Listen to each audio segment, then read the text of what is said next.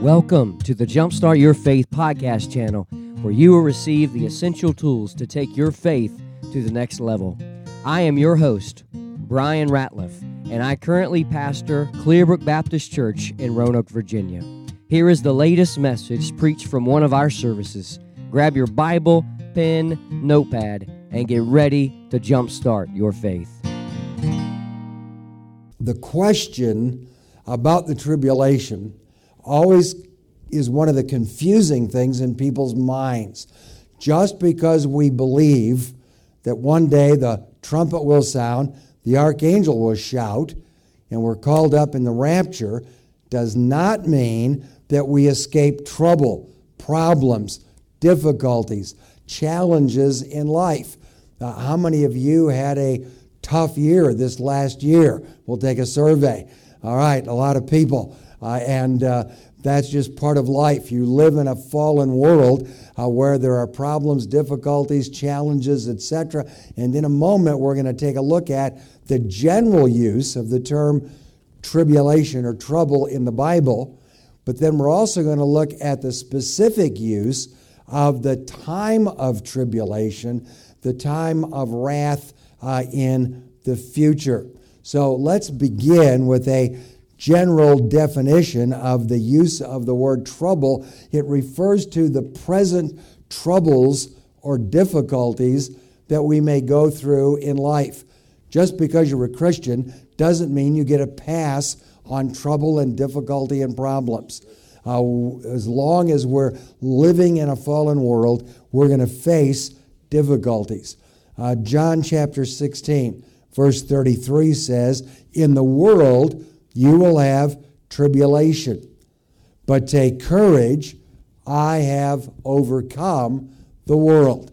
Now, that doesn't mean you're in the tribulation period. That means as long as we're living on planet Earth, we're going to deal with troubles, difficulties, tribulations. Second Thessalonians chapter 1 verse 4 says, "We ourselves glory in you in the churches of God for your persecutions and tribulations that you endure. Now, Paul's writing to the Thessalonians and he's going to talk to them about the promise of the rapture, but he also reminds them in the meantime, in general, you still go through tribulation and trouble. Revelation chapter 1, verse 9.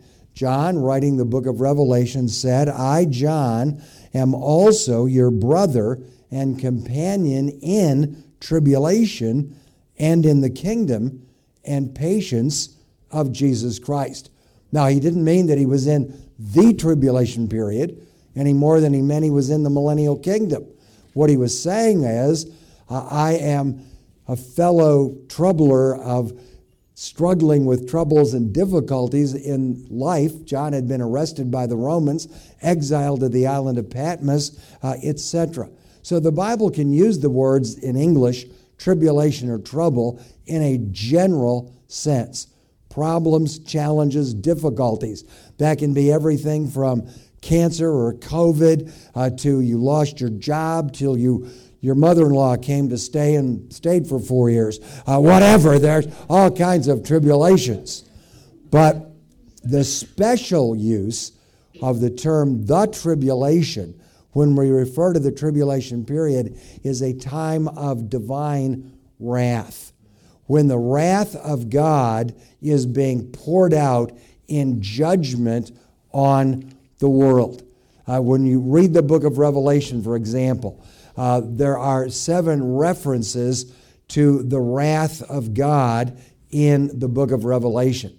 In Revelation chapter 6, uh, it refers to Christ symbolized by the Lamb. The Lamb opens the seals of judgment and pronounces the judgments that come from the seal judgments, and they're called the wrath of the Lamb.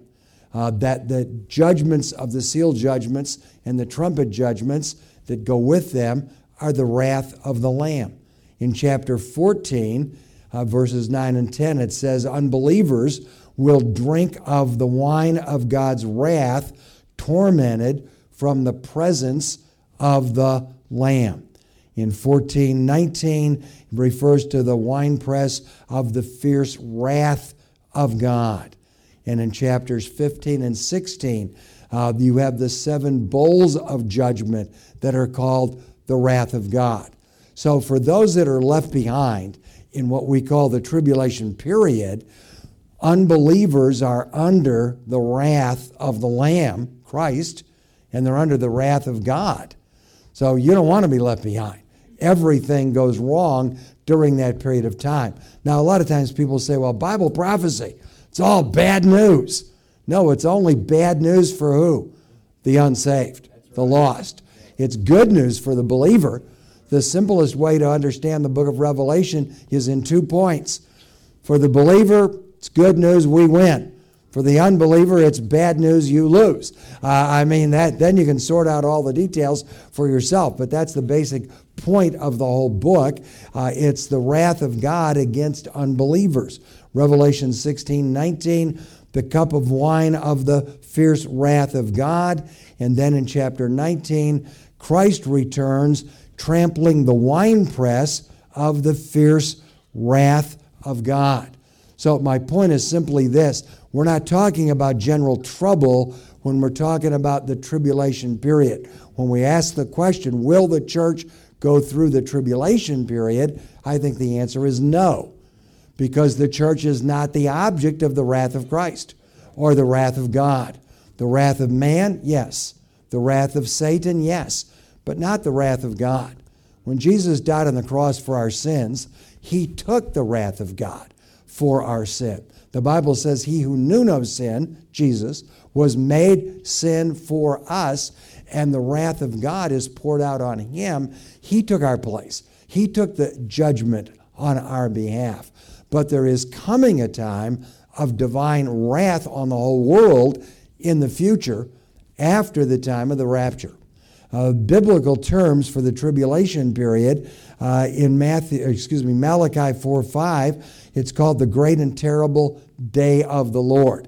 The day of the Lord messages in the Old and New Testament all refer to the time of wrath, the time of tribulation, the time that leads up to the Battle of Armageddon.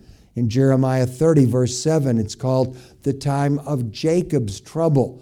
Well, Jacob was the ancestor of the children of Israel. It's a time when Israel uh, is coming to faith but is being persecuted by the Antichrist. It's not the time of the church's trouble. Isaiah 34 8 uh, calls it the days of vengeance, uh, when the vengeance of God is poured out on an unbelieving world.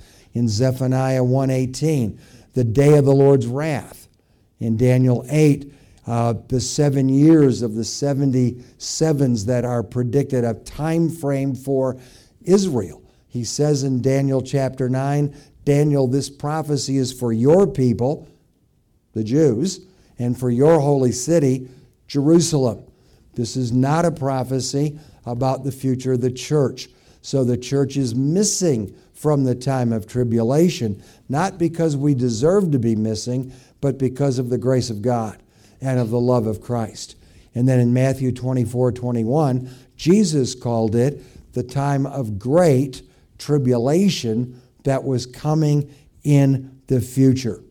When we look at all of those passages uh, of what's coming in the future, it's obvious, the conclusion is that unbelievers are the object of divine wrath, but not believers.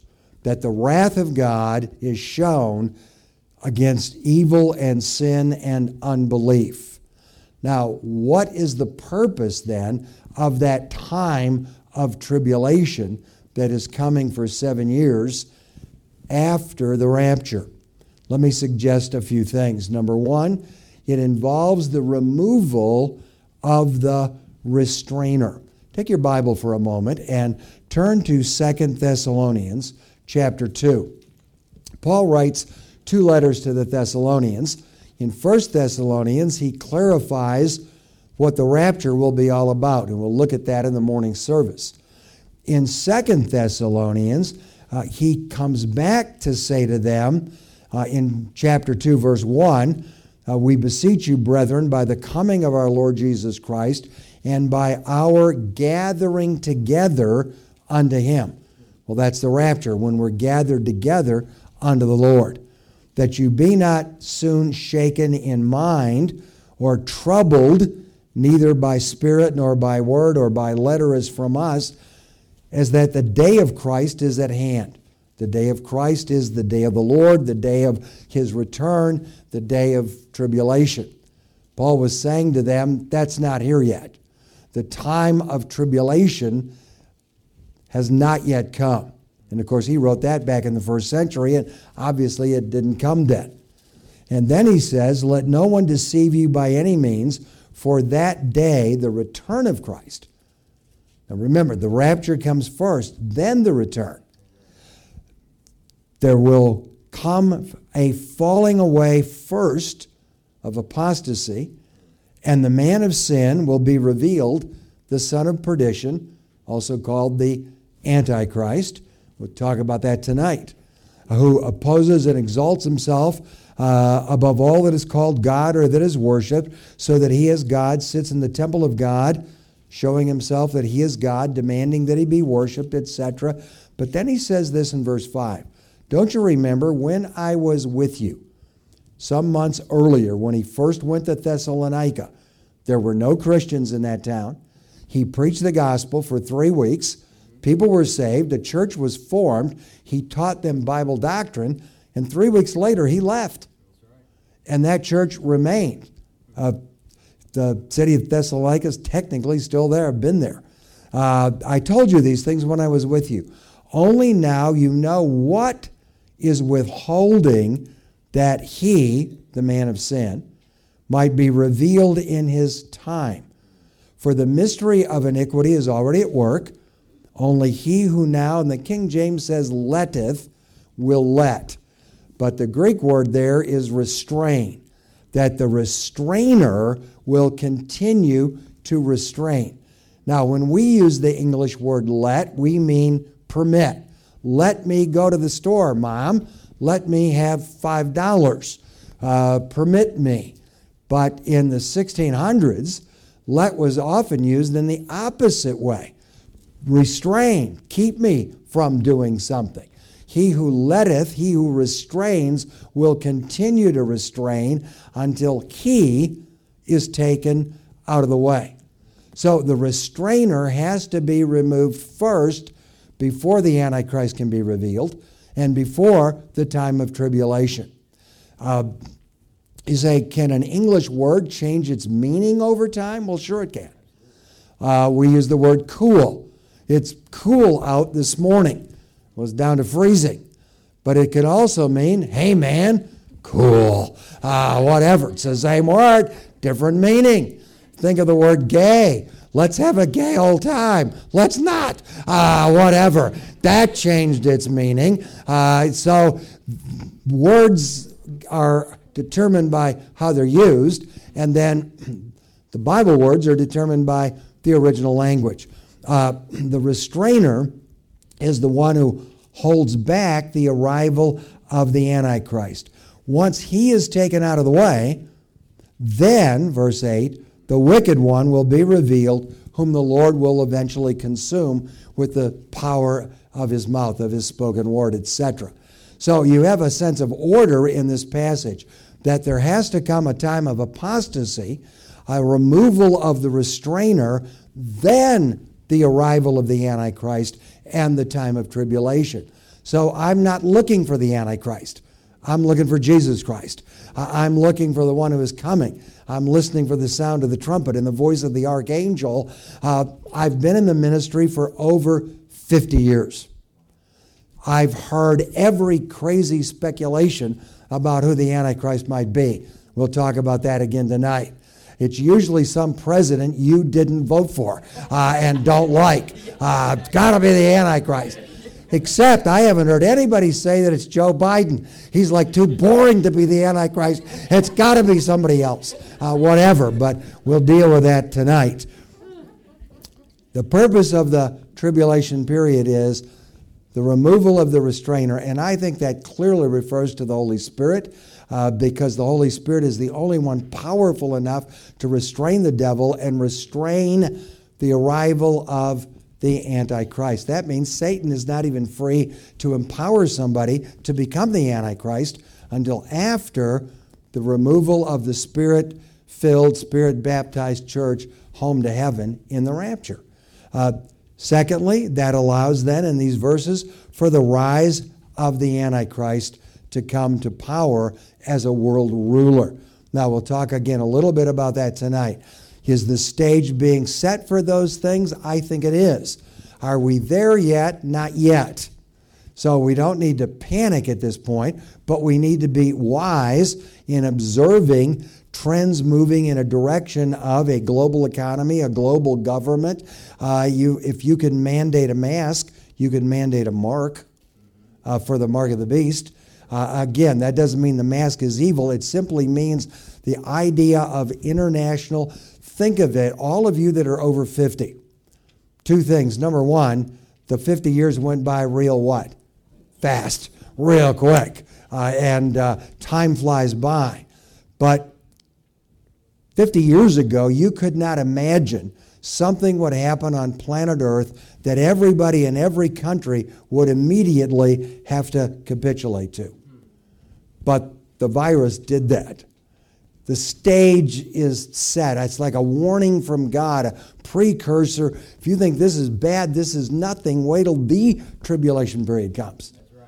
Uh, and everything is out of control. It's during that time that God unleashes divine vengeance on the unbelieving world. The church is raptured home to heaven, but the judgment of God falls on an unbelieving world. And the sad thing is, when you read through the book of Revelation, uh, it will say time and time again, and they did not repent, and they did not repent. There are some people saved out of the time of tribulation. The scripture makes that clear in Revelation 7, but the vast majority are not. Actually, I had somebody say to me one time, Well, if you guys are right about the rapture, I'm just going to wait and see if a whole bunch of people disappear. And if they disappear, then I'm going to get saved. And I said, No, you won't. If you won't get saved now, in a time of relative peace and prosperity, do you think you're going to get saved in a time of judgment and chaos when you might be killed for your faith? If you're not willing to live for Jesus, you'll never be willing to die for him. Uh, the scriptural message is today is the day of salvation. Now is the time. Don't gamble on the future. Also, during the time of tribulation, in Revelation 11, you have the rise of the two Jewish witnesses that are preaching to the people of Israel. Uh, the Bible doesn't tell us exactly who they are, but that they come on the scene after the rapture during the time of tribulation. Uh, I've had the privilege of preaching in Israel several times in messianic assemblies of Jewish believers. Uh, there was only one assembly like that at the beginning of the 20th century. Today, there are over 200 of them in Israel. Uh, the message of the Messiah, Jesus, is spreading. Now, it's got a long way to go, but it's starting to make an impact in that nation. You let the rapture occur. And there are Jewish leaders that have enough knowledge of the Bible. They know the New Testament as well as they know the Old Testament. They don't always believe the New Testament message. The rapture occurs, I think two Jewish leaders will come to faith begin to preach the gospel to their people, uh, and the book of Revelation makes that very, very clear. Now, there are all kinds of assumptions about who they might be. Some people say the two witnesses are Enoch and Elijah because both of them were raptured up in the Old Testament, and neither of them died physically. So people quote the verse, It's appointed unto man once to die, and after that, the judgment. So the assumption is the two of them come back, they preach, but the book of Revelation says eventually the Antichrist executes them and they die. Well, maybe, but everybody who goes up alive in the rapture does not die physically either. So that alone doesn't prove that it's Enoch and Elijah. Uh, when you read about the two witnesses, they turn water into blood and bring plagues on people Well, that sounds like who from the Old Testament? Moses.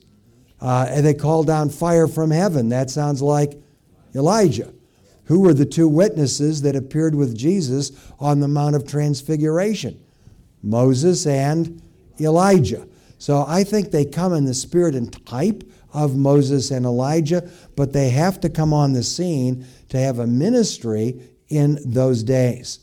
Number five, the conversion of the Jewish people um, in mass takes place during the time of tribulation when Paul said, eventually all Israel will be saved.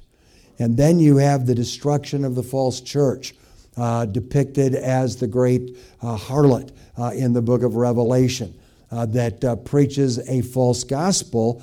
And then the tribulation period ends with the return of Christ. So the tribulation begins with the rapture, ends with the return. And if Daniel 9 is correctly understood, it's a seven year period of time during which the wrath of God is poured out on an unbelieving world. So when we read the book of Revelation, what conclusion do we come to? That the church is missing from Revelation chapters 4 to 18. You have the letters to the seven churches in Revelation 2 and 3. You have the church returning from heaven, from the marriage with Jesus in the triumphal return in chapter 19 and ruling with him in the millennium in chapter 20 but there's no reference to the church specifically in Revelation chapters 4 through 18 when the divine wrath is being poured out on the world. So, will the church go through the time of great tribulation and the time of wrath? I think the answer in Scripture is clearly no. Uh, we won't. We deserve the wrath of God, but because of the grace of God, Jesus died in our place. He took the wrath on the cross for us, and uh, the church is taken out before God declares war on the world. He calls his children home to heaven. Now, we'll look at the rapture in detail uh, in the morning service. But let me suggest to you right now 10 reasons why I believe the Bible teaches a pre tribulational rapture, that the rapture will occur before the time of the Great Tribulation. Now, there are good Christian people that differ on all these views. Now, if you want to know all the views, they're all in the, in the uh, Harvest uh, Bible Handbook of Bible Prophecy. Uh, amillennialists say, anti millennial, there never will be a millennium uh, that uh, the kingdom of Christ is spiritual. There never will be a literal kingdom on earth. Jesus is the king ruling from heaven, and that's all he's ever going to do. Postmillennialists say he'll come back after the church brings in the kingdom of God on earth, either through a great revival or through the imposing of Christian law on society uh, or whatever. The Roman Catholic Church takes the view that the Pope ultimately will bring in the kingdom of God on earth. That's why the Pope is called the Vicar of Christ. He's the sub ruler, the king, ruling for Jesus on earth, etc. Postmillennialism says we bring in the kingdom, then the king comes back. Premillennialists say no, no, no.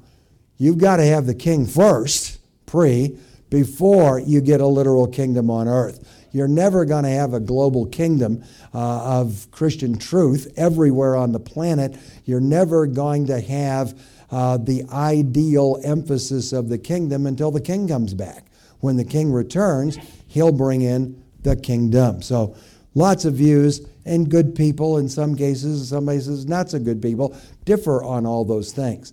Uh, just because we differ doesn't mean somebody else is not a real believer necessarily. But let me give you 10 reasons why I think the rapture is pre tribulational. Number one, Jesus promised to the disciples in John 14. They've just had the Last Supper in that passage.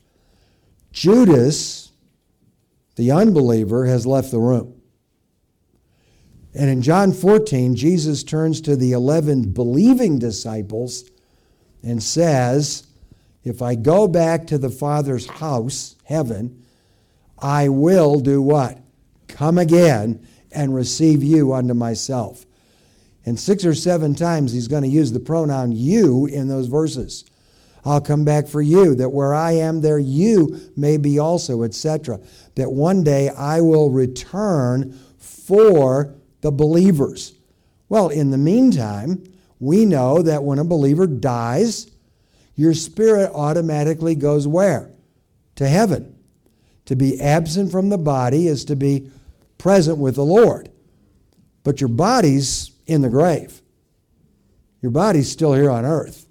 And in some cases, over 2,000 years of church history, it's disintegrated into dust.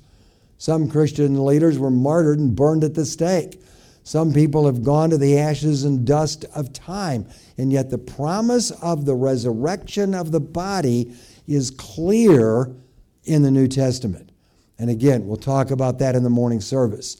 Uh, that there has to be a time when he comes back and the body is raised, reunited with the Spirit forever. Jesus' instructions in Matthew 24 at the end of the chapter, he says, Keep watching for me to come. Be ready for me to come. He never said, Be watching for the Antichrist to come. Be watching for the tribulation period to begin. Be watching for me to come. Be looking for me. Be ready for me. Luke 21 36. Pray that you escape the time of tribulation and judgment that is coming on the whole world. Revelation 3:10 the church was promised that she would be kept from out from not through the hour of trial that is coming on the whole world. So you have all these pre-tribulational promises in the Bible. Number 3, in Revelation 12, you have a list of the seven symbolic players in the great end times drama. Uh, the first one is the woman. And the woman is the symbol of the nation of Israel, not the church. Because the woman is pictured in Revelation 12 as the mother of Christ, the mother of the Messiah. She delivers a baby uh, that is the Son of God, and the baby is trying to be killed uh, and he's caught up in the ascension unto heaven, etc. Uh, read that chapter sometime. The persecuted woman's descendants are persecuted by the devil and they flee into the wilderness. That's not the church fleeing into the wilderness, that's the people of Israel fleeing into the wilderness. You say, How do you know the woman symbolizes Israel? Because she's described as having the sun and the moon at her feet and a crown of 12 stars on her head. Where does that symbolism come from? The book of Genesis. Joseph's dream about his family, that his mother and father were the sun and the moon, and the 12 brothers were the 12 stars. The symbolism is clearly that of the nation of Israel. Jesus descends from who? Abraham, Isaac, Jacob, etc., from the tribe of Judah from the line of Israel. Israel, in essence, is the mother of Christ. The church is the bride of Christ. So it can't refer to the church. The church is not your mother, I hope. The bride is not your mother, and your mother is not your bride, etc. Uh, they're two separate people with two separate functions. Number four, and I think this one's very, very important the church is not the object of divine wrath. 1 Thessalonians 5 9 says, To believers, for we are not appointed unto wrath, but to obtain salvation. The wonderful thing about the power of the gospel is that Jesus offers us salvation, eternal life.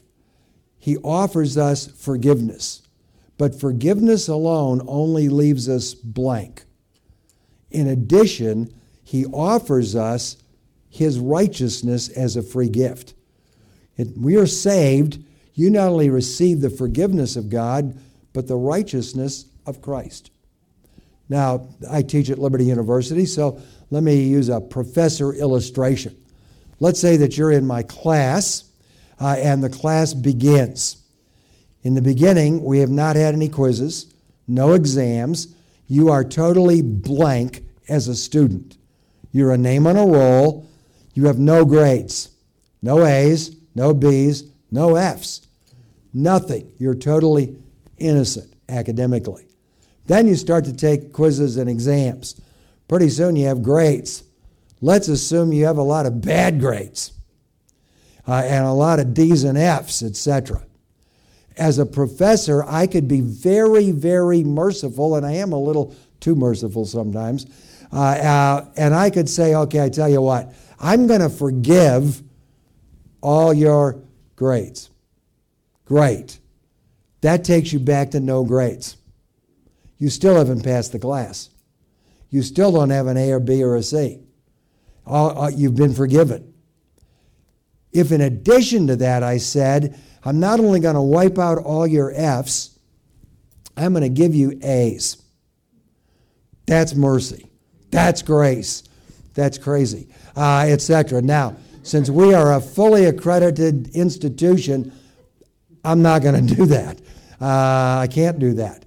But God can do that Amen. because He took all our sin, placed it on His Son, and put Him to death on our behalf, and not only forgives us, that leave us blank, He gives us the righteousness of Christ. If you die and go up to heaven one day and an angel were to say, Why should I let you in? The answer is not, I went to Clearbrook Baptist Church. Uh, pastor Brian was my pastor or whatever.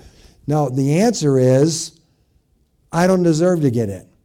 I'm coming in on the basis of the forgiveness and the righteousness of Christ. I'm coming on Jesus' righteousness. I'm trusting Him. I trust that what he did for me on the cross was enough to pay for my sins forever. That guarantees me eternal life. Now, I didn't have the privilege of growing up in a Christian home. Uh, I, I, my parents both dropped out of school in the eighth grade. Uh, my dad was a truck driver. He was hardworking, but he didn't know God from a goat. Nobody did. There was no Bible, no Jesus, and no church in our family growing up. I got saved because a Baptist church planted a new church a few blocks from our house back in the 1950s, and they sent out a flyer advertising Vacation Bible School. And my mother saw the flyer and thought, great, I can get him out of the house for five straight days. Gave me the flyer and told me to go to Vacation Bible School. She didn't even know what it was. She didn't know what a Baptist church was. It could have been the Jehovah's Witnesses. She didn't have a clue where we were going. She just said, go down the street a few blocks, make sure the light is green, don't get hit by a car, you'll be all right, uh, and sent me. These were the 50s. Some of you grew up in the 50s. Kids were tough in the 50s. Parents were tough in the 50s. Everybody was tough back in the 50s. They'd just come through World War II. So go down there, kid, and you'll be fine. Well, I got down there, and for five straight days, I heard that Jesus loved me, that he died for my sins, that he rose from the dead, that he was coming again, uh, that I could go to heaven forever and it was free. I recognized a good deal.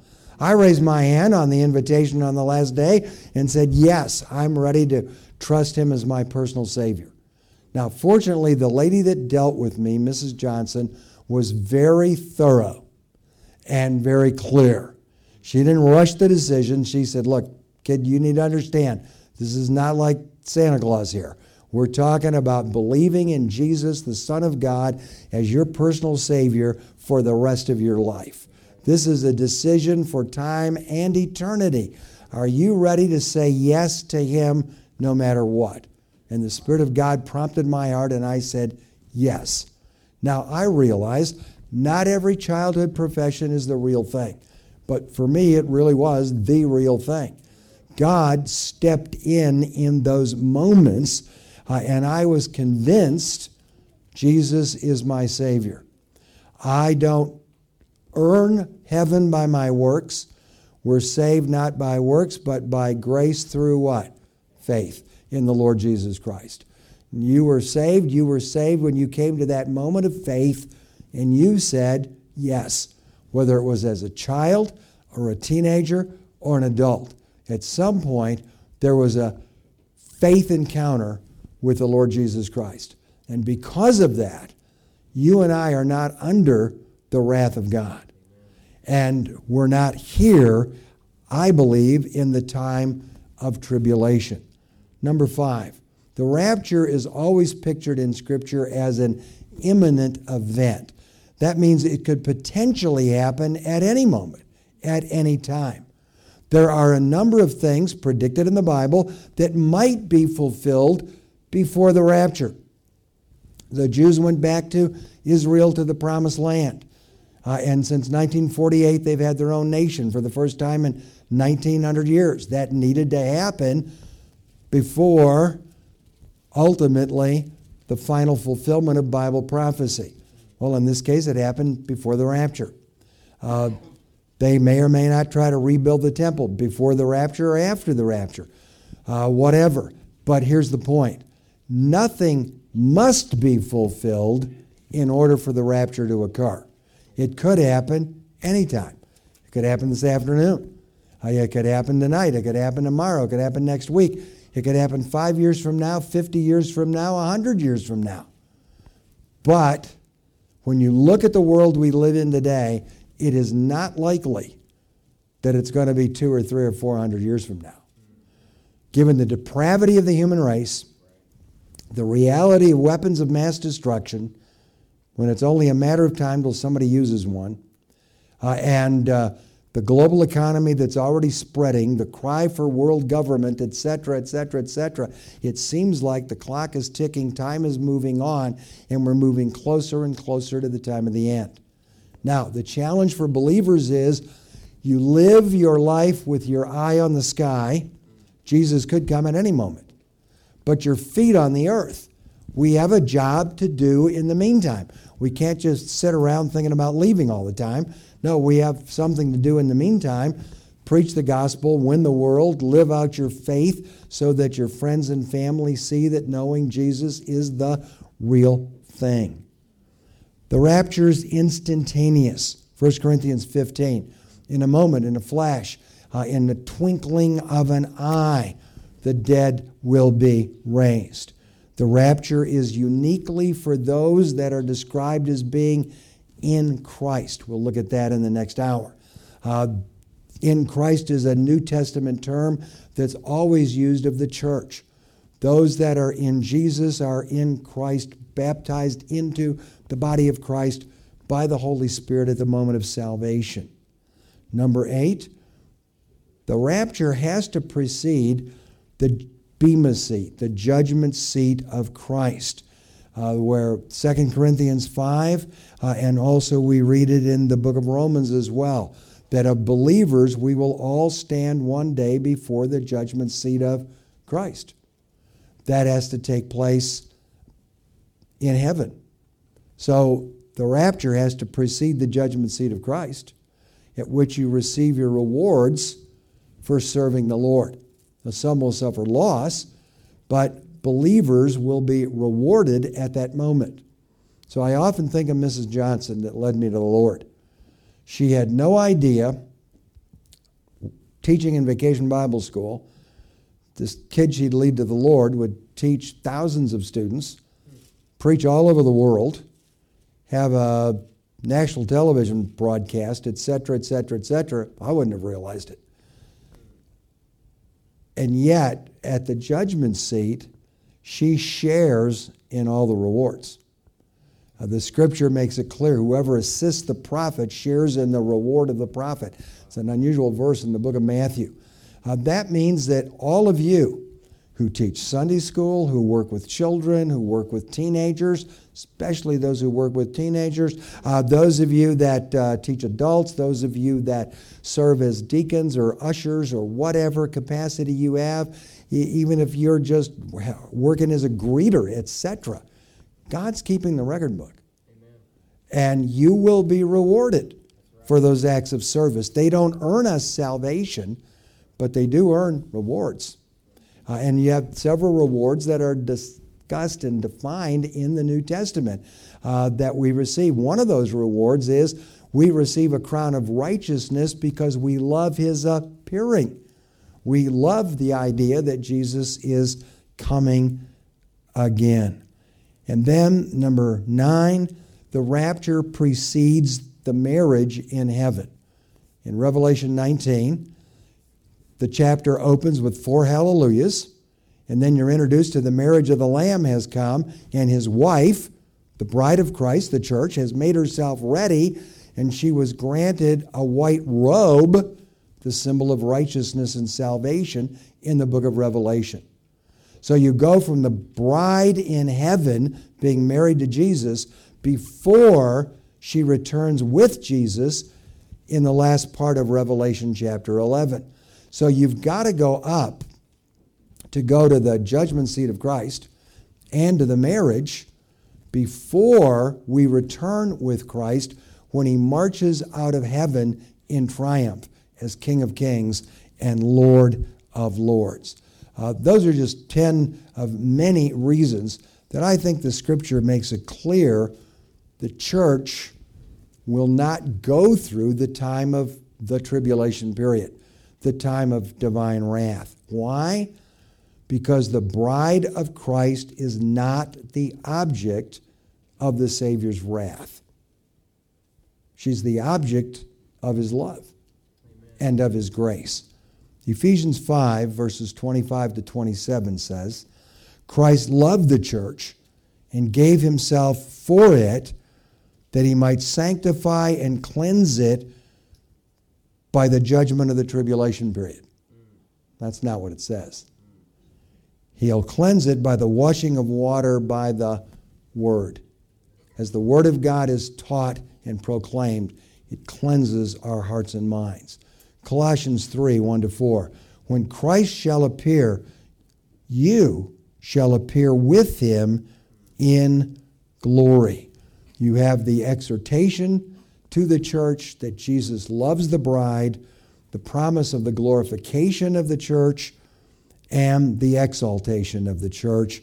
The armies that were in heaven were clothed in white in Revelation 19 that they received at the marriage. We march out of heaven with our warrior husband, so to speak, triumphant in the triumphal return. Why should the church escape the tribulation? Because of the grace of God, the love of the Savior, and the destiny of the bride. Now, there are good Christian people who actually think the church will go through the time of tribulation. And they'll say things to me like, Ed, what if Jesus doesn't come? And my response is, what if he does? Uh, you know, well, they won't be ready to suffer. They won't be ready to go. Uh, whatever. The balance is live your life as though you have an entire lifetime to serve the Lord. Why? Because 50 years goes by real fast. But live and prepare your heart as though He could come at any moment. You live in anticipation. Jesus could come today. So it matters what I do today. But I'm also planning my future that I'm going to serve the Lord either until I die or till the archangel shouts and the trumpet sounds and the rapture occurs and we're on our way to heaven. Because either way, I'm on my way to heaven. I'm on my way to an eternal destiny with God Himself and a glorious future that God has prepared for you. Why? Because Jesus loves you like nobody loves you. Jesus cares for you like nobody will ever care for you. And Jesus will come one day for you, dead or alive, to take you home to be with Him forever. And all of God's people said, Amen. Amen. Almighty God, I pray, dear Lord, that you would give us great encouragement today.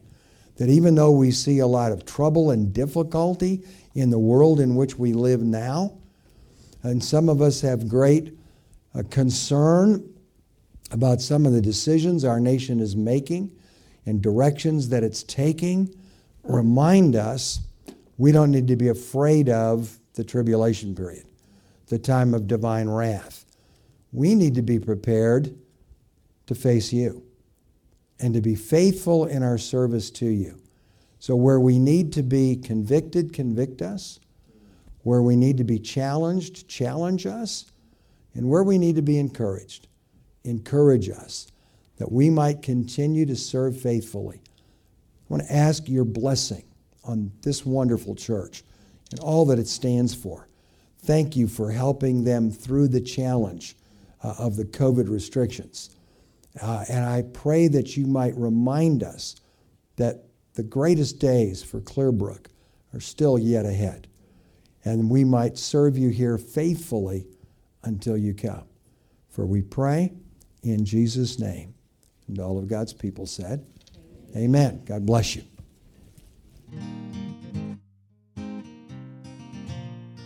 Hey guys, thanks so much for tuning in to the Jumpstart Your Faith podcast channel. As a token of my appreciation for you listening today, I would like to give you my free ebook devotional called Jumpstart Your Faith 30 Days to a Renewed Faith in Christ. Just go to www.pastorbrianratliff.com to download it. Please be sure to subscribe to this podcast channel to listen to more messages like today's. And if these messages have been helpful to you, please leave a review. If I could be of any help in your spiritual walk, please let me know by emailing me at pastorbrianratliff at yahoo.com. And one last thing if you're in Roanoke, please consider joining us for one of our worship services at Clearbrook Baptist Church. Until next time, may God's blessings be upon you and have a great week.